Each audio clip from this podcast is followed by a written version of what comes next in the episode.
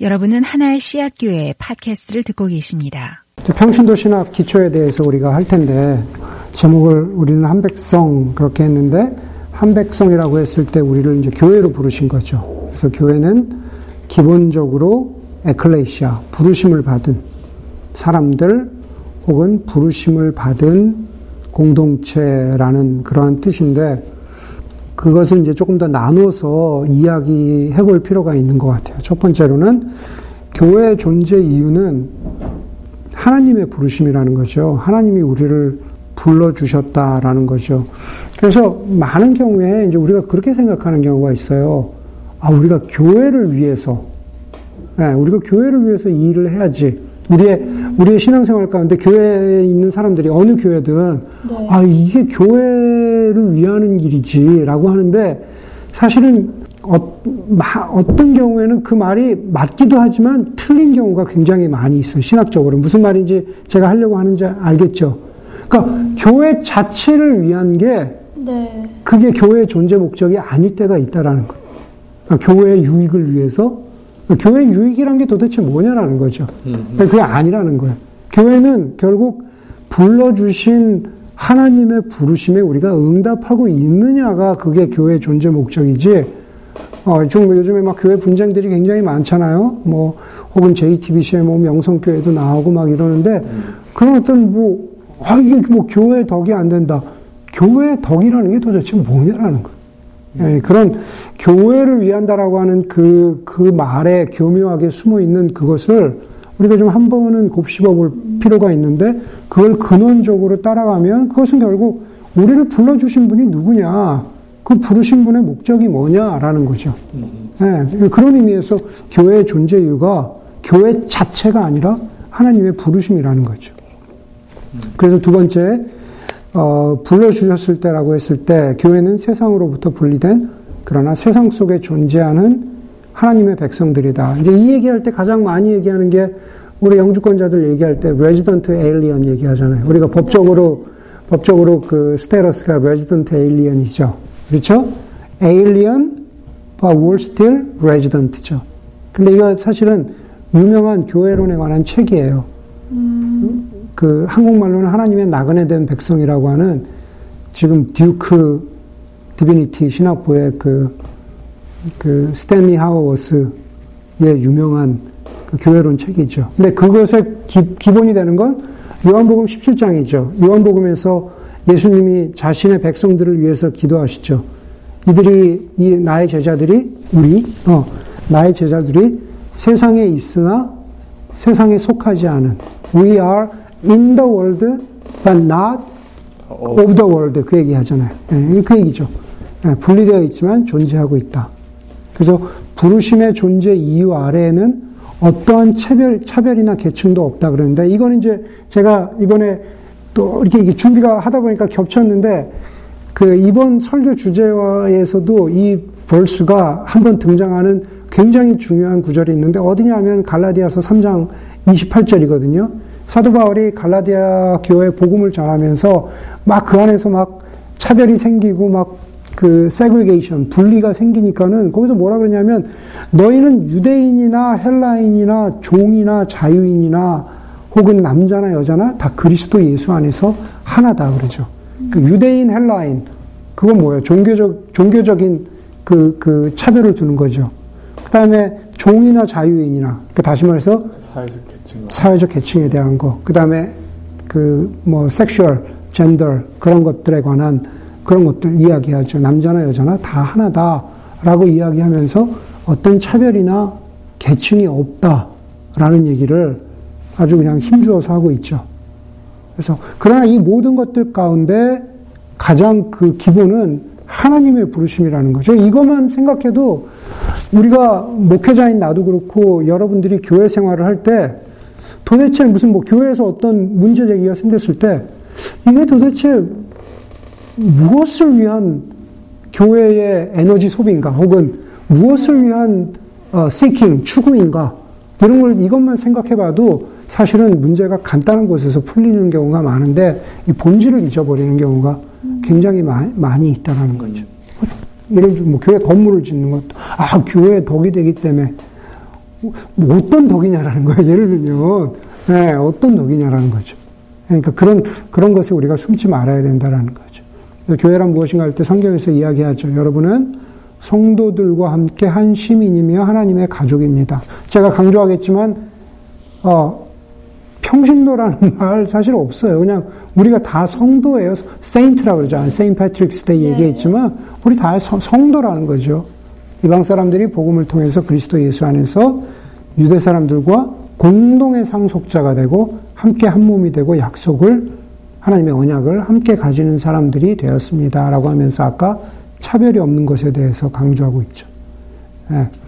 교회는 에클레시아, 부르심을 받은 것이기도 하지만은 라오스, 사람이라는 어, 그런 뜻이기도 해요. 성경에서 이 헬라어로는 라오스인데 라오스인데 사실은 성경에서는 그 라오스는 하나님의 백성을 가리킬 때 네, 라오스라는 말을 써요. people, the people of God.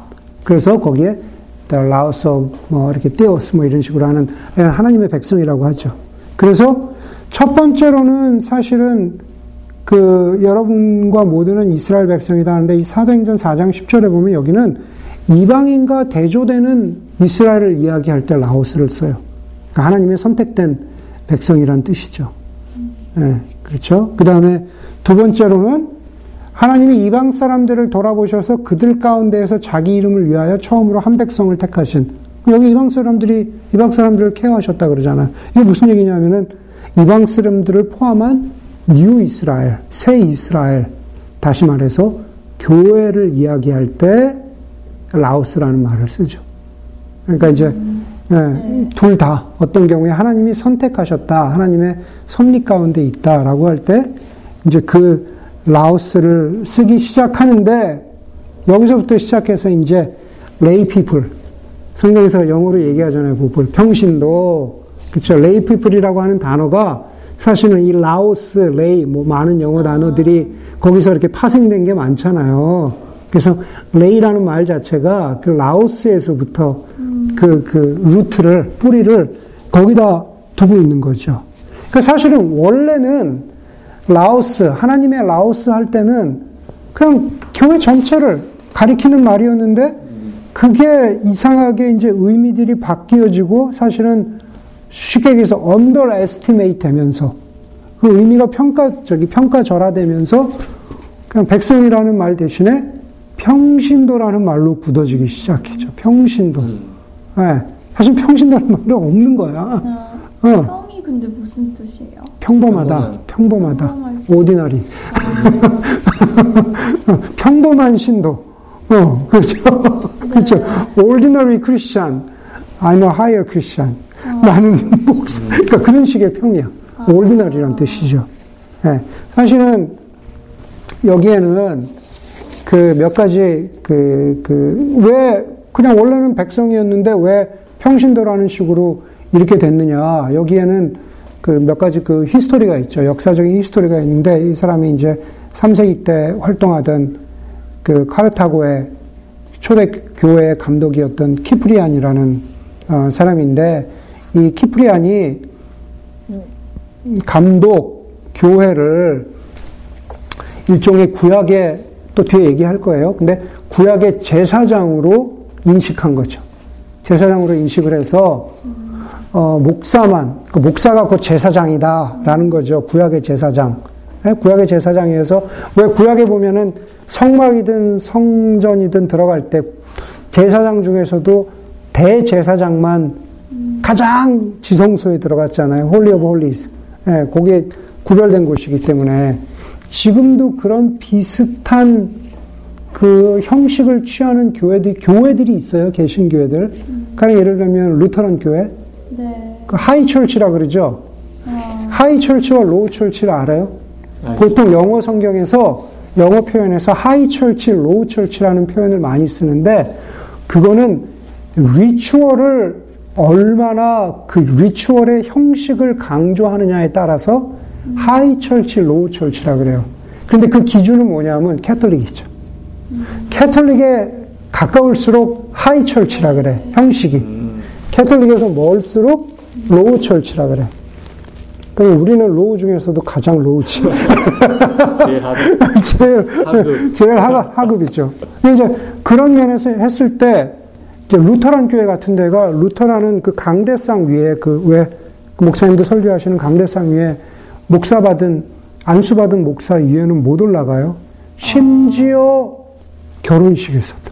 어, 제가 루터란 교회에서 주례를 한 번 한 적이 있었는데 그 빌려준 미국 교회 어, 루터란 목사님이 나보고 너 안수 받은 목사냐 물어보고 어. 그러니까 그 커플들한테 네. 우리가 안- 목사님 주례한다 그랬더니만은 그 커플들한테 어디서 안수 받은 목사인지 아, 그 proof 다 가져오라고 어, 그렇게 한 다음에 그분은 이제 Lutheran에서도 좀 이렇게 아주 굉장히 보수적인 그런 분이긴 했지만은 그래서 사진사도 못 올라오게 했잖아요. 어, 보통 이렇게 찍잖아요. 옆에서 막 찍잖아. 근데 어, 못 올라온다고. 밑에서 다 찍으라고. 그러니까 이제 그런 식으로 그거를 강조하는 경우들이 있죠. 이제 그런 이유들이 다 그런 어떤 기원을 두자면, 예, 카톨릭도 생기기 이전에 그런 어떤 초대교회 때부터 그런 전통이 대개는 키프리안이라고 키프리안 때부터 시작됐다고 하죠. 그래서 최초로 등장해서 사실은 구약에 있던 제사장, 백성, 높은 사람, 평범한 사람 이 개념이 그 라오스라고 하는 concept이 좀 distort 돼서 네. 변질돼서 교회 안으로 교회 history 안으로 들어왔다라고 보는 경우가 많이 있죠. 그래서 목사와 평신도 지금 제가 얘기하려고 했지만 은연 중에 계급 의식을 드러내는 거죠. 평신도를 평신도라고 할 때는 그것보다는 뭔가 더 뛰어난 것이 있다라고 네, 네. 어, 전제하고 있다라는 거죠. 그래서 우리가 사실은 한 백성, 우리가 다 라오스인데, 우리가 다 라오스인데, 그러니까 한 백성이라는 뜻이잖아요. 저나 여러분이 한 백성이에요. 그러니까 이, 이 강의에서 중요한 건 뭐냐면은 여러분들이 어떤 경우도 그렇게 생각, 어느 교회를 가든지 그렇게 생각하면 돼요. 목사가 있고 평신도가 있는 게 아니죠. 목사가 있고 성도가 있는 게 아니야. 어, 성도님 뭐 이러시잖아요. 네. 목사가 있고 성도가 있는 게 아니에요. 제가 뭐예요? 성도인 거죠, 성도. I'm one of the 라오스. I'm one of the 성도. 네. 이, 이 의식을 갖는 게 중요해요. 그것만 극복해도 우리가 이 정말 복음의 의미를 이해하는데 굉장히 어떤 그게 돼. 그- 그- 자꾸 그거를 잊어버리거든. 목사와 성도 아니고 of the 성도. 그래서 어, 그렇게 목사와 평신도 그런 식으로 했는데 넘어져야 되는 과제들이 있죠. 교권주의라는 거죠. 그러니까 교권주의는 뭐냐면은 쉽게 얘기해서 교회의 권위의 최종 어토리티가 누구한테 있냐라는 거. 목사님이 말씀하시는데 다들 어? 다들 순종해야지라고 하는 예를 들면 그거예요. 그 교권주의는 그거예요. 어, 목사가 얘기하는데 어디 어? 그러니까 그, 거기를 좀 더 과하게 얘기하면은 제사장이 얘기하시는데 어디 그렇게 얘기하잖아요. 그렇게 실제로 얘기하는 현대 교회도 사실 많이 있어요. 예. 그런데 제사장이 어디 있어? 제사장 없어요. 예. 바로 그거죠. 그럼 어쨌든 다시 돌아가서 어, 다시 돌아가서 그 권위가 도대체 어디에 있냐라는 거예요. 에클레시아 우리를 누가 부르셨어요? 하나님이 부르셨죠. 그래서 사실은 교권, 교회의 권력, 권위, 힘의 가장 최종 근거는 목사에게 있는 것이 아니라 하나님께 있는 거죠. 그런데 현실적인 교권주의는 사실은 목사나 사제, priest, 신부들에게 있는 경우가 굉장히 많이 있죠. 종교개혁과 만인 제사장이라고 한 얘기는 그래서 무슨 얘기냐면은 오직 믿음, 오직 은혜, 오직 성경을 이야기하기도 하지만, 그렇죠? 그게 종교개혁의 3대 캐치프레이즈이기도 하지만, 그러나 동시에 만인 제사장에서 또 우리가 간과하지, 종교개혁 운동에서 간과하지 말아야 되는 것은 교권이 어디에. 예. 오직 성경, 오직 믿음, 오직 은혜의 그 behind에는 좋은 의미로 spiritual spiritual politics가 있다면 좋은 의미로 그것을 우리가 읽어내야 되는 건 그래서 권위가 누구한테 있느냐라는 거. 어, 성경 우리에게 말씀하신 계시를 주신 하나님, 우리에게 은혜를 주신 예수 그리스도, 그 예수 그리스도의 신실하심을 믿을 때 우리가 구원 얻는다라고 하는 바로 그분께 최종 권위가 있는 거지 교황에게 있는 게 아니다. 네. 이 얘기를 하는 거예요. 만인 제사장 종교 개혁이라는 것은. 그러니까 정확하게 그것을 그 교, 교회 권위를 확인하자라고 하는 운동이 그 종교 개혁 운동인 거지. 만인 제사장을 그래서 잘못 해석해 가지고 뭐, 뭐, 나도 설교하고 너도 설교하고 준비가 안 되고 훈련도 안 됐는데 뭐, 이, 런 것으로 만인 제사장을 오해하면은 안 된다라는 거죠. 그래서 만인 제사장은 교회의 권위가 하나님께 있다라는 것을 인정하자. 근데 이게 음, 이제 그, 어, 그, 그 구약 시대에서는 원래 음, 음. 그 제사장이 있었고 뭐 약간 거기서는 어떻게 보면은 평신도와 평신도가 아닌 사람들이 나눠 나눠졌죠. 어, 어. 요 근데 그 이게 이제 신약으로 오면서 예. 이제 그 십자가 사건 이후로 바뀐 건가요? 아니면 정확히 뭐가 어떻게 돼가지고 이렇게 바뀌었는지 어, 어, 그, 네. 그 제사장이 그 없어진 게 네. 그거는 내가 이야기한 그 설, 설교 시리즈를 이야기한 성전과도 관계가 있는데 성전 설교에서 내가 그, 그 얘기 했잖아요.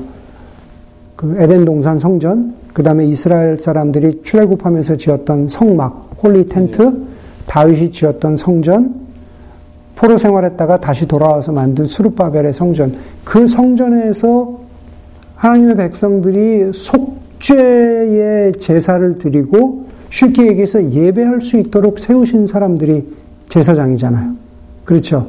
그런데 예수님 때 이미 성전이 다 무너졌단 말이에요. 예.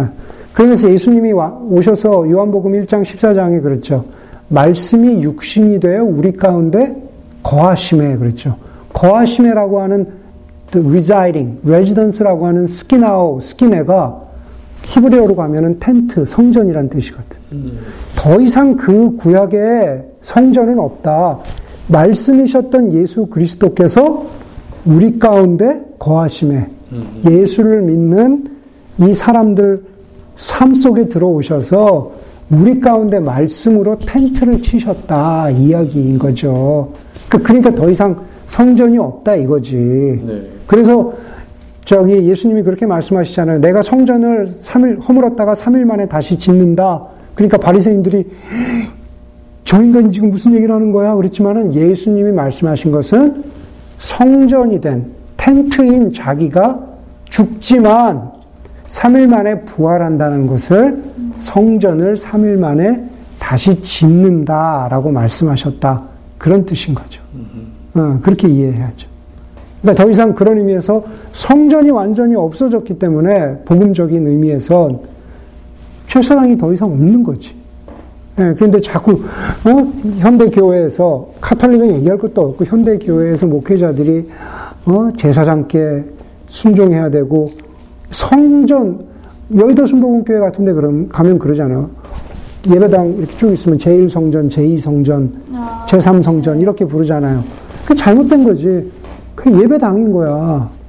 그러니까 아주 성경적으로 따져도 성전이란 말이 지금 교회에서 쓰면 안 되는 거예요. 성전이 어디 있어? 그러니까 그걸 자꾸 자꾸 너무 그렇게 아유 목사님 너무 까다롭게 그러시는 거 아니에요. 근데 자꾸 그러면 거기에 사람들이 성전 성전을 섬기는 목회자들은 어, 제사장 이런 식으로 자꾸 분리 의식을 갖는데 그게 우리가 건강한 신앙 생활을 하는데 사실은 굉장히 굉장히 어떤 그, 그 좋지 않은 요소죠. 그러니까 뭐 굳이 루- 미국 루터가 얘기를 하지 않아도 어릴 때 그런 경험이 있는지 모르겠는데 막 강대상에 조그만 애들이 뛰어 올라가면 아 올라가지 마 내려와 그러고 네. 네, 그리고 혹은 목사님들이나 장로님들도 기도하러 갈 때 구두 벗고 슬리퍼 신고 올라가서 설교하시고 어. 한국의 뭐 큰 교회나 뭐 그런데 그랬단 말이에요. 그 강단에 슬리퍼들이 있었어. 그래서 그건 뭐예요? 그 하나님이 뭐 모세나 여호수아에게 네가 선 곳은 거룩한 곳이니 내 신을 벗어라. 거룩한 곳은 강단 위로 가는데 어떻게 신발 신고 올라가냐 이런 거기에서 비롯된 거예요. 그 내가 늘상 강조하지만 그랬는데 뭐 다른 데 얘기할 거 없어요. 이민교회만 따져도 그렇게 그것을 아직도 실천하는 교회들이 있는데 그러고 나서 다 교인들 주일에 돌아간 다음에 뭐 내가 이거 무시하는 게 아니라죠. 히스패닉 제니터 아저씨 거기 신발 신고 올라가서 그냥 막 백기염 하시잖아. 그 이게 도대체 뭐냐라 이게 뭔가 우리가 이 사고 방식에 뭐가 크게 잘못됐다는 거죠. 그러니까 그런 의미에서 그렇게 성전이란 말 그런 의미 성전은 물리적으로도 없고 어, 어, 더 이상 존재하지 않죠. 영적인 성전만 있는 거죠. 예. 그런 이야기를 하는 거예요. 교회는 에클레시아지만 라오스 그 평신도는 없어요. 우리가 다 성도고 목사도 성도예요. 예. 그런 의미에서 부르심을 받은 거지만 교회를 이야기할 때 또 하나는 디아코니아죠. 섬김. 디아코니아는 디아코노스 뭐 섬김이라는 뜻이에요. 저 헬라어로 우리가 교회 섬긴다라고 할 때 섬긴다는 거죠. 우리가 한 몸에 많은 지체를 가졌으나 모든 지체가 같은 기능을 가진 것은 아니니 이와 같이 우리 많은 사람이 그리스도 안에서 한 몸이 되어 서로 지체가 되었느니라. 우리에게 주신 은혜대로 어, 각각 받은 은사가 다르니 이렇게 이야기하죠. 음. 어, 아까 이제 교권주의에서 대해서 얘기했는데 교권주의에 반대하는 반교권주의도 있었어요. 교회 역사적으로. 그러니까 아직도 뭐 실제하죠. 퀘이커 혹은 브레드런 철치 이제 이런 경우죠. 예. 무슨 얘기냐면은 교권주의에 대한 하도 목회자나 사제를 제사장 제사장 그거 하니까는 거기에 대한 완전 반대 작용으로 나타나게 된 거죠. 어, 브레드런 교회 같은 데 가면 이제 목사를 아예 세우지 않죠. 목사가 아예 없어요. 네, 퀘이컬 교단 같은데 가면 목사가 없죠. 안수받은 목사를 세우지 않고 대신 교회 내에서 존경받는 평신도 한 사람이나 소위 얘기하는 그냥 안수받지 않았다는 의미에서 평신도 평신도 한 사람이나 평신도 몇 사람을 그냥 지도자로 세워서 설교하고 가르치고 그냥 교회 리더십으로 끌고 가는 거죠. 우리 교회 같으면 우리 교회 그냥 목사는 아예 없어 원래부터 네, 안수받은 목사는 없고 그냥 어, 몇 사람 지도자들 세워서 그렇게 하는 네, 그런 그런 경우 있죠. 어, 성경에 보면은 이 반 그 교권주의에 그 이런 퀘이커나 형제단들의 그 어떤 그, 그 어떤 그 사람들이 어, 한 지도자를 너무 섬겼을 때 생기는 그런 어떤 문제도 있어요. 이제 고린도 교회에서 나타났는데 뭐냐면 고린도 교회 교인들이 이 사람 저 사람 다 찢어진 거죠. 나는 이수찬 파, 나는 아. 나는 권오승 파, 나는 누구 파, 누구 파 하면서 찢어진 거예요. 그랬더니만 사도 바울이 막 뭐라 그러는 거죠. 아볼로 파는 도대체 뭐고 아볼로가 굉장히 말씀을 잘 가르치던 성경 교사였거든요. 어, 바울은 무엇이냐? 아볼로와 나는 여러분을 믿게 한 하나님의 일꾼이고 주님께서 우리에게 각각, 각각 맡겨주신 대로 아, 일하였을 뿐입니다. 라고 이야기를 어, 하고 있는 거죠. 네. 그러니까 이것을 통해서 너무 그러니까는 목회자 없애야 돼. 목회자 자꾸 제사장이라 부르고 교회를 성전이라고 부르니까 아예 목회자를 없애버려. 라고 하는 그 반교권주의도 네. 그것도 건강한 모델은 아니다라는 얘기를 하는 거예요. 그러면서 이야기를 하는 거예요. 우리가 다, 얘기는 그거잖아요. 우리가 다 역할이 다르다. 우리가 다 성도지만 이 안에서 목회자의 역할도 두셨고, 집사의 역할도 주셨고, 장로의 역할도 각 지체마다 주신 은혜대로 받은 은사가 다르다 그러죠.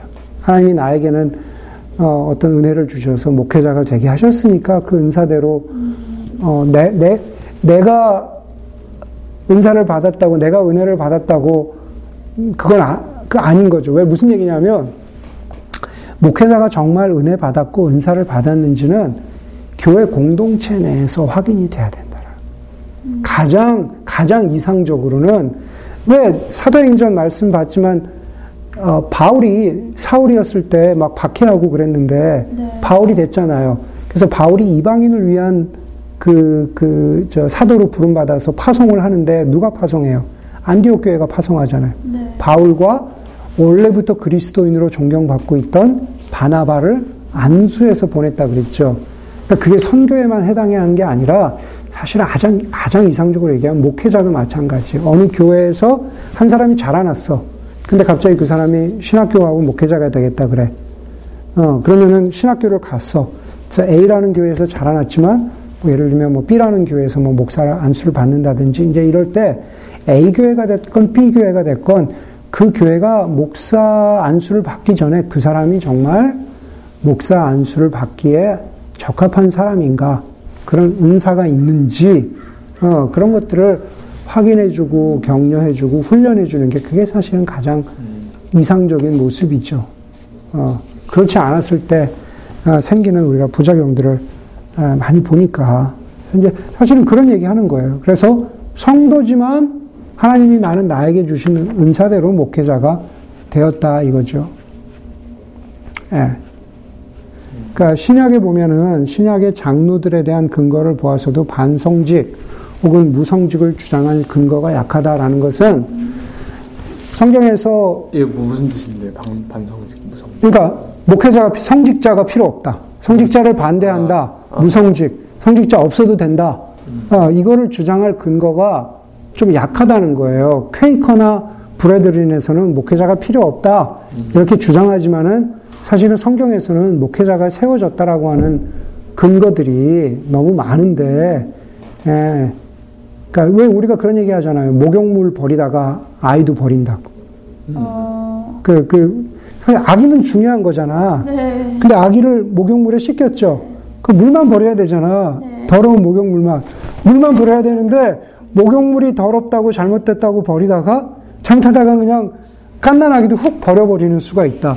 그렇게 되면은 안 된다라는 거죠.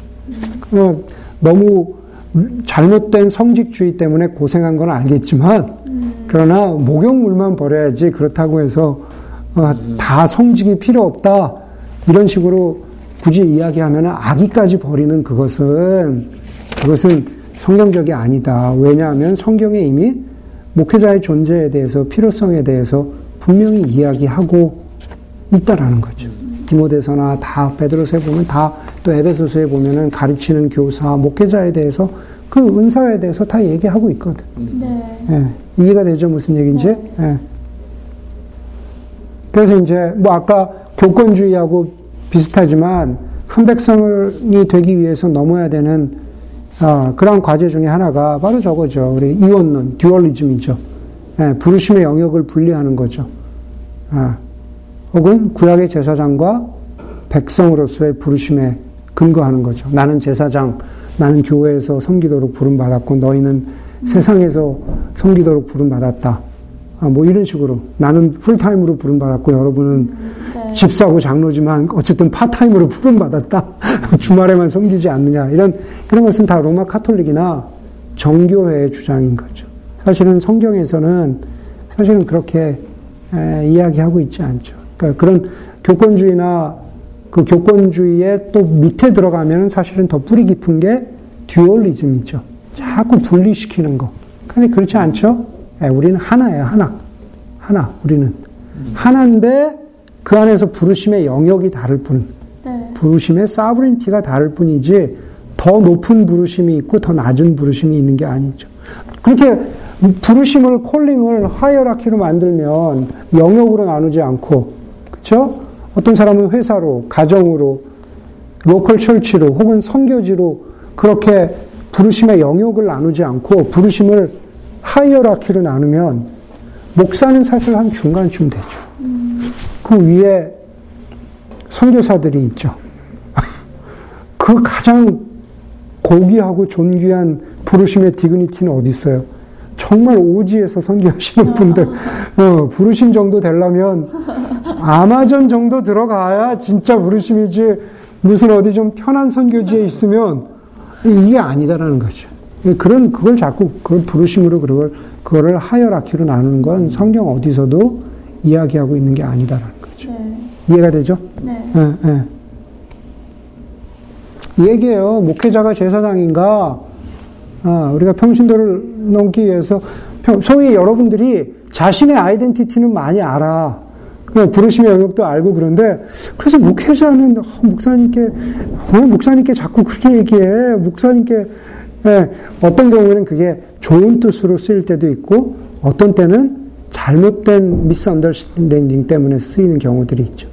네, 자매들이 남편들한테 어, 목사님께 순종해야지 왜 저렇게 목사님께 막 대들고 네, 목사님께 질문해야 될 때가 있고 어떤 땐 순종해야 될 때가 있고 어떤 때 무조건적이고 이유 없는 불순종은 비성경적일 때가 있다라는 거예요.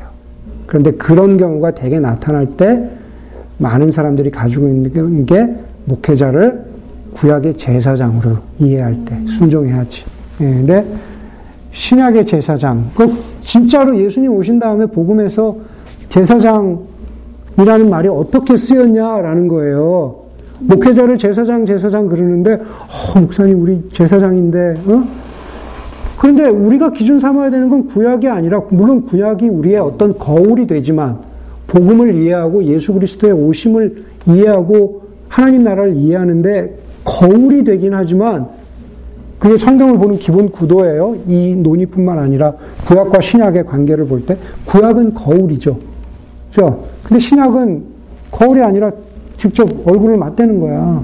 어, 아, 알겠죠. 실물을 보는 거야, 신약은. 제사장도 마찬가지죠. 신약에서, 복음에서 제사장이 뭐라고 얘기되느냐.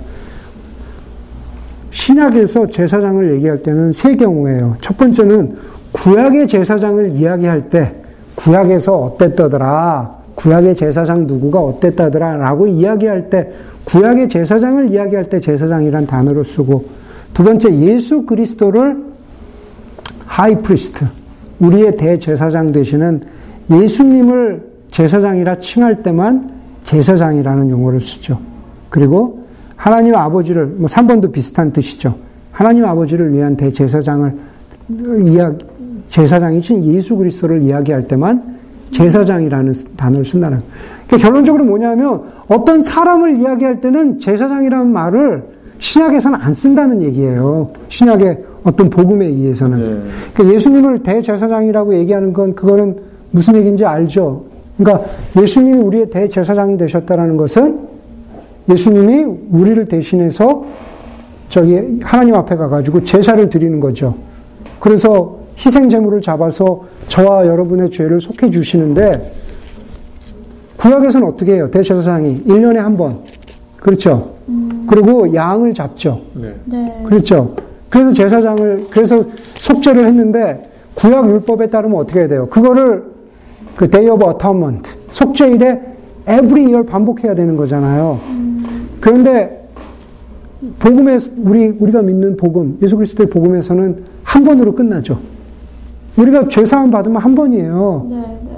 수련회 가가지고 매번 내가 죄인입니다. 나갈, 나, 내가 본어게인 합니다. 나갈 필요가 없다라는 뜻이에요. 우리가 한 번 예수님께 내가 죄인이라는 걸 고백한다라는 거죠. 그런 의미에서, 구원받는다라는 의미에서. 근데 예수님이 구약의 대제사장과 다르게 양을 잡지 않고 누구를 죽였어요? 예수님. 자기 자신을 죽이신 거죠. 그래서 이사야에서 어린 양 예수 그리스도 그 뜻이 바로 그 뜻이에요. 우리를 대신해서 예수님이 대제사장도 되시고 하나님 앞에서 우리를 미디에이트 해주시니까 중보자 해주시니까 그러면서 동시에 예수님이 희생 제물도 되시고 그리고 동시에 매번 그걸 반복할 필요 없이 우리가 예수 그리스도 앞에 예수 그리스도가 우리의 희생양 되셨음을 우리가 한 번 고백하면 진심으로 진지하게 한 번 고백하면 그것으로 우리가 구원받는다. 그러니까 신약의 복음에서는 그런 의미에서 제사장을 뜻할 때는 예수 그리스도만 이야기할 때 하는 거지 사람 목회자 특히 음. 누구에게도 어 저 제사장 그렇게 얘기하지 음. 않는다는 거죠. 네. 그러니까 목사님 보고 제사장, 어, 제사장 뭐 기도할 때 그러잖아요. 장로님들 우리 목사님 어, 나이는 어리시지만 제사장 직분을 잘 감당하도록 들어봤죠? 네. 어, 죄송하지만 비, 영, 네, 복음에 대해서 잘못, 성경에 대해서 잘못 이해하고 있는 거죠. 성경에서 목회자는 목회자는 장로예요. 그것도 야, 엘더 영어로 엘더라 그러죠. 목회자도 엘더예요. 네. 굳이 이야기하자면 티칭 엘더죠. 티칭 엘더.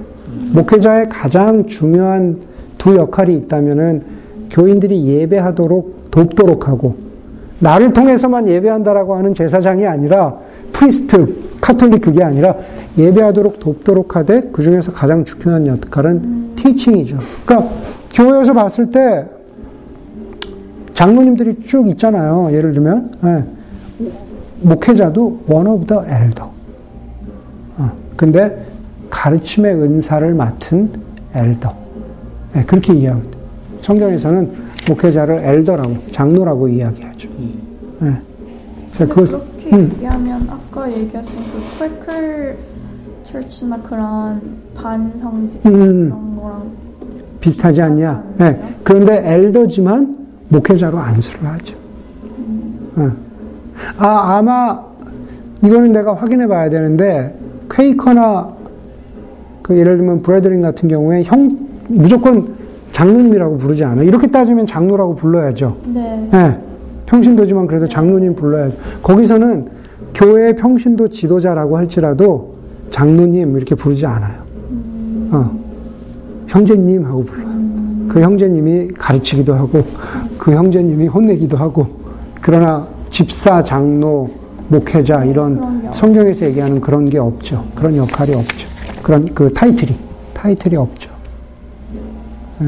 그래서 이런 의미 목회자는 라오스 우리 모두가 자신을 포함해서 우리 모두가 하나님 백성의 제사장적인 삶을 만 그런 의미에서 만인 제사장 우리가 만인 제사 아까 부르심의 영역이 다르다 그랬잖아요. 네. 각자 부르심의 영역이 다르지만 그 안에서 하나님의 부르심을 리빌하는 드러내는 만인 제사장적인 삶을 살도록 도와주는 게 목회자죠.